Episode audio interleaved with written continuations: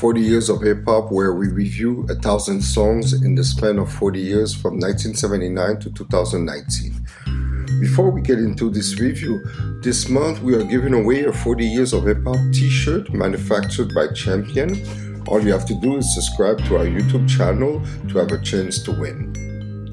Also, check out our t shirt store. We have a few original tees and more coming out on the way. You like cool artwork? Check out 40 Years of Hip Hop displayed metallic posters. We have released the first five and the collection is growing.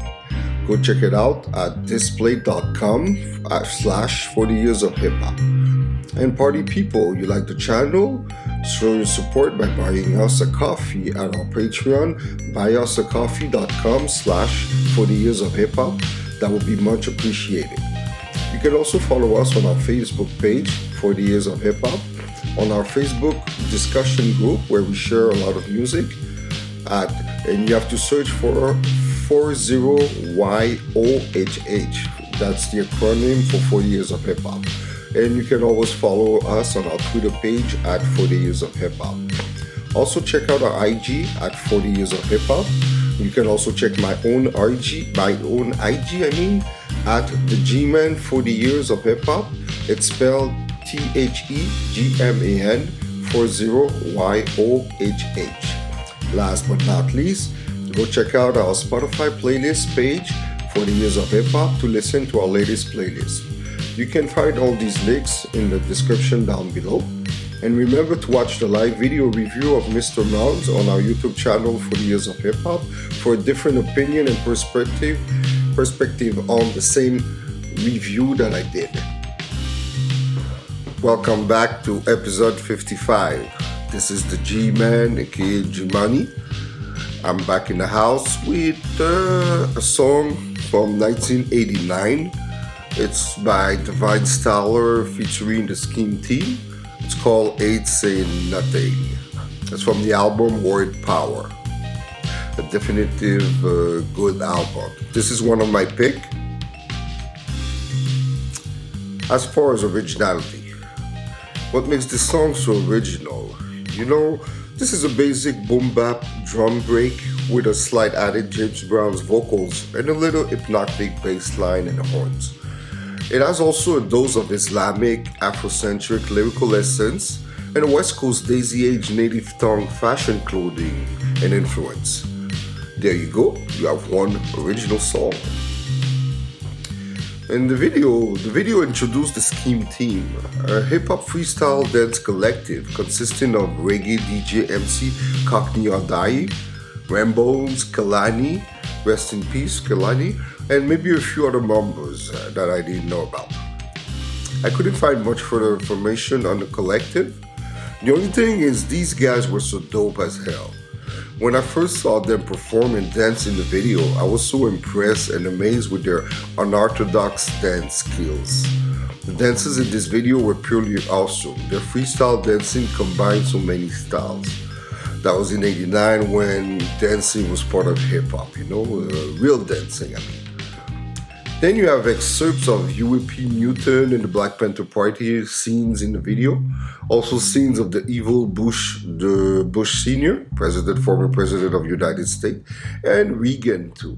And because these two had a lot to do with black being oppressed in this era with the crack and everything.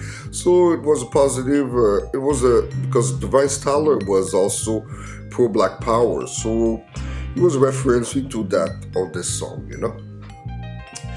And also, you have a scene of a suit up Caucasian man with dark shades, similar to Agent Smith in the Matrix series.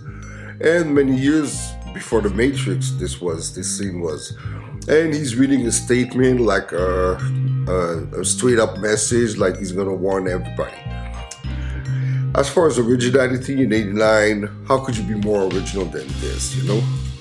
A fun fact Divine Styler is also responsible for contributing to the advancement of the futurism movement via musical contribution and advanced high phonography works. There's some really space out things, you know, culture. I mean, uh, I mean, like uh, in like in painting, you know, it's uh, it's they use phonographic works with music. It's really interesting to discover. So, for all these reasons, as far as originality, my man Divine got a perfect score with a 5. So, I wonder what Ron's saying. Go check out his version on the vlog to see. As far as delivery, lyrics, and flow. First point about that uh, the song's lyrics are crazy as hell. Hell poetical approach and abstract rhyme style is simply unmatched. He's simply just rhyming to a drum beat, something you won't hear nowadays with modern artists. I saw a comment on the internet that Divine Styler could have been the godfather of childish Gambino's style of rap. Yeah, that's a good point. Uh, we'll have to listen more to Gambino's material to, to find out. I can also hear an ultra-magnetic MC's Kool Keith influence in his rhymes, in the sense that not everything rhymed, but was still mad poetic. On this album, Divine rhyme about being proud of his black heritage, mostly highlighted on the track It's a Black Thing. This is another track you definitely gotta go check out. As a hip hop quotable, I got on the first verse, Mentor, I am not the man of the merchant of Ham, but I will stand up in the chant metal combat with the duplex for powerful rhymes you get down to, get down to, maintain and claim a wax that I astound you, went to lend depth of my radius, brothers gotta protest, and then maybe this situation that I kick incognito won't stop until I drop signs to the black people and to that man playing, tripping, keep fronting, trick knowledge, cause you ain't saying nothing. Ah, that's some ill, ill shit, ill material, you know?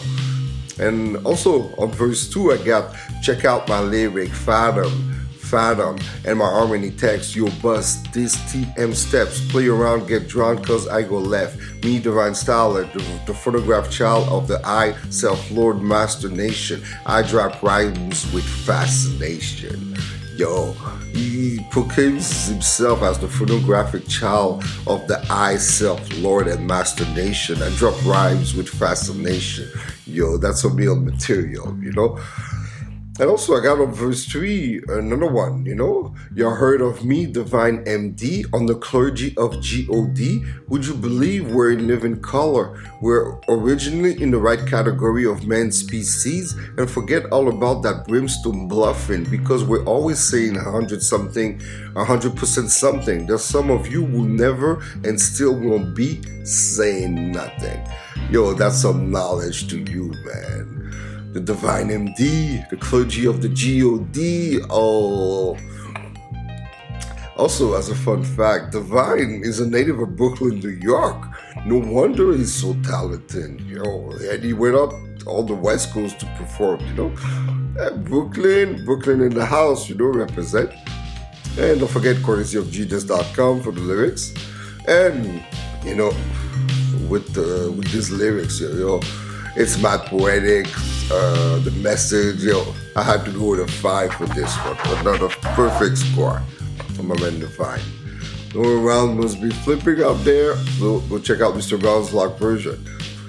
As far as production and beat, but it's good or bad. Uh, the beat is an original beat. Never heard such a thing in '89. The production level was out of this world, and also weird, weird to a certain level.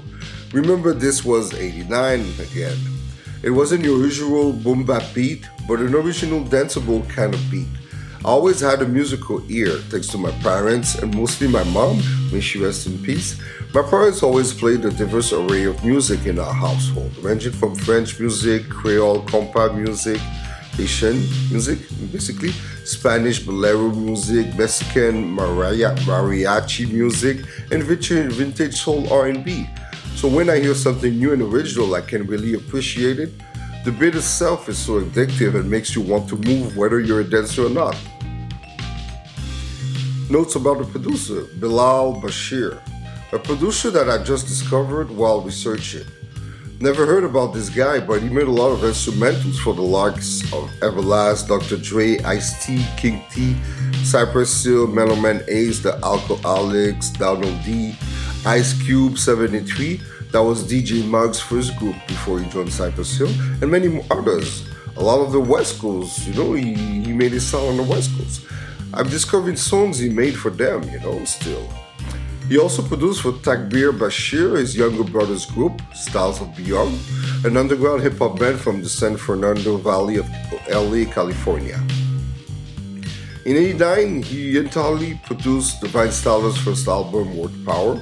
Sometimes in 2005, as Bilal was digging through some of his old reels, he came across the instrumentals of this classic release.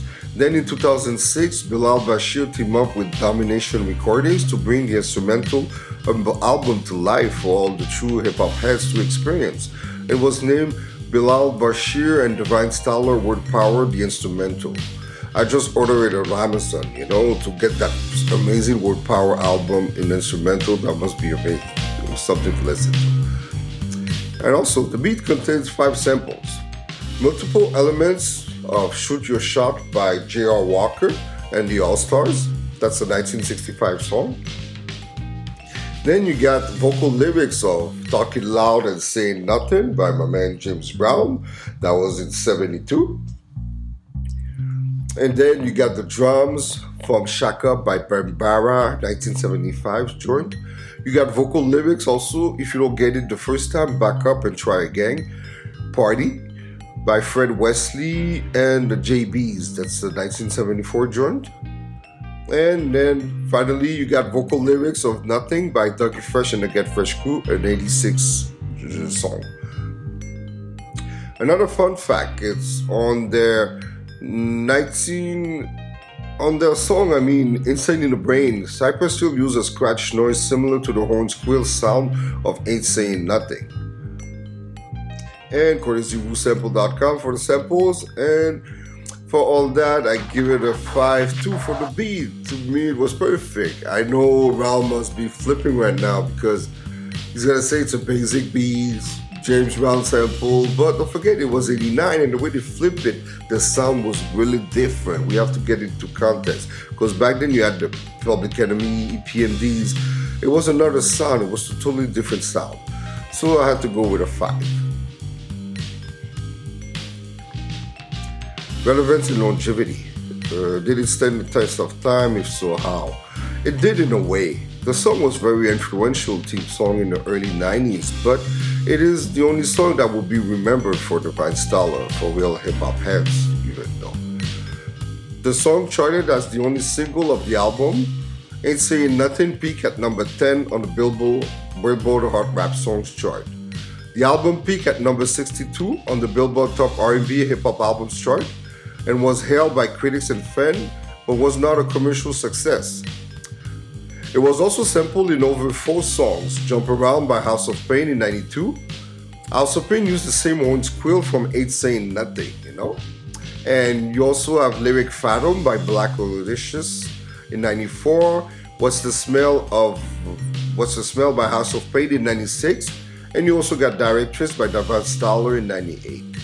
Another fun fact, Divine Styler's 92 sophomore album Spiral Walls containing autumns of light has inspired an underground magazine called In Search of Divine Styler, which was published from 96 to 2001 in Ontario, Canada. And for all these reasons, I went only with a 2.5 for relevance and longevity. As for impact, powerful impact with the canon, how this impact hip hop culture. The song's impact on hip hop is not very impressive. Divine Styler is a very underground West Coast artist that you have to be a true purist to have heard of. The Rhyme Syndicate itself, one of the first, if not the first rap crew to emerge from the West Coast. That's before the NWA's West Coast legacy. The Rhyme Syndicate was also a record label. The hip hop collective was formed in 87 by Ice T he, Ice-T wanted to unite East and West Coast rappers, DJs, and record producers. Uh, back then, it wasn't there was no rivalry, rivalry between East and West really, and you know we were all in the same thing, all in the same game, doing rap music.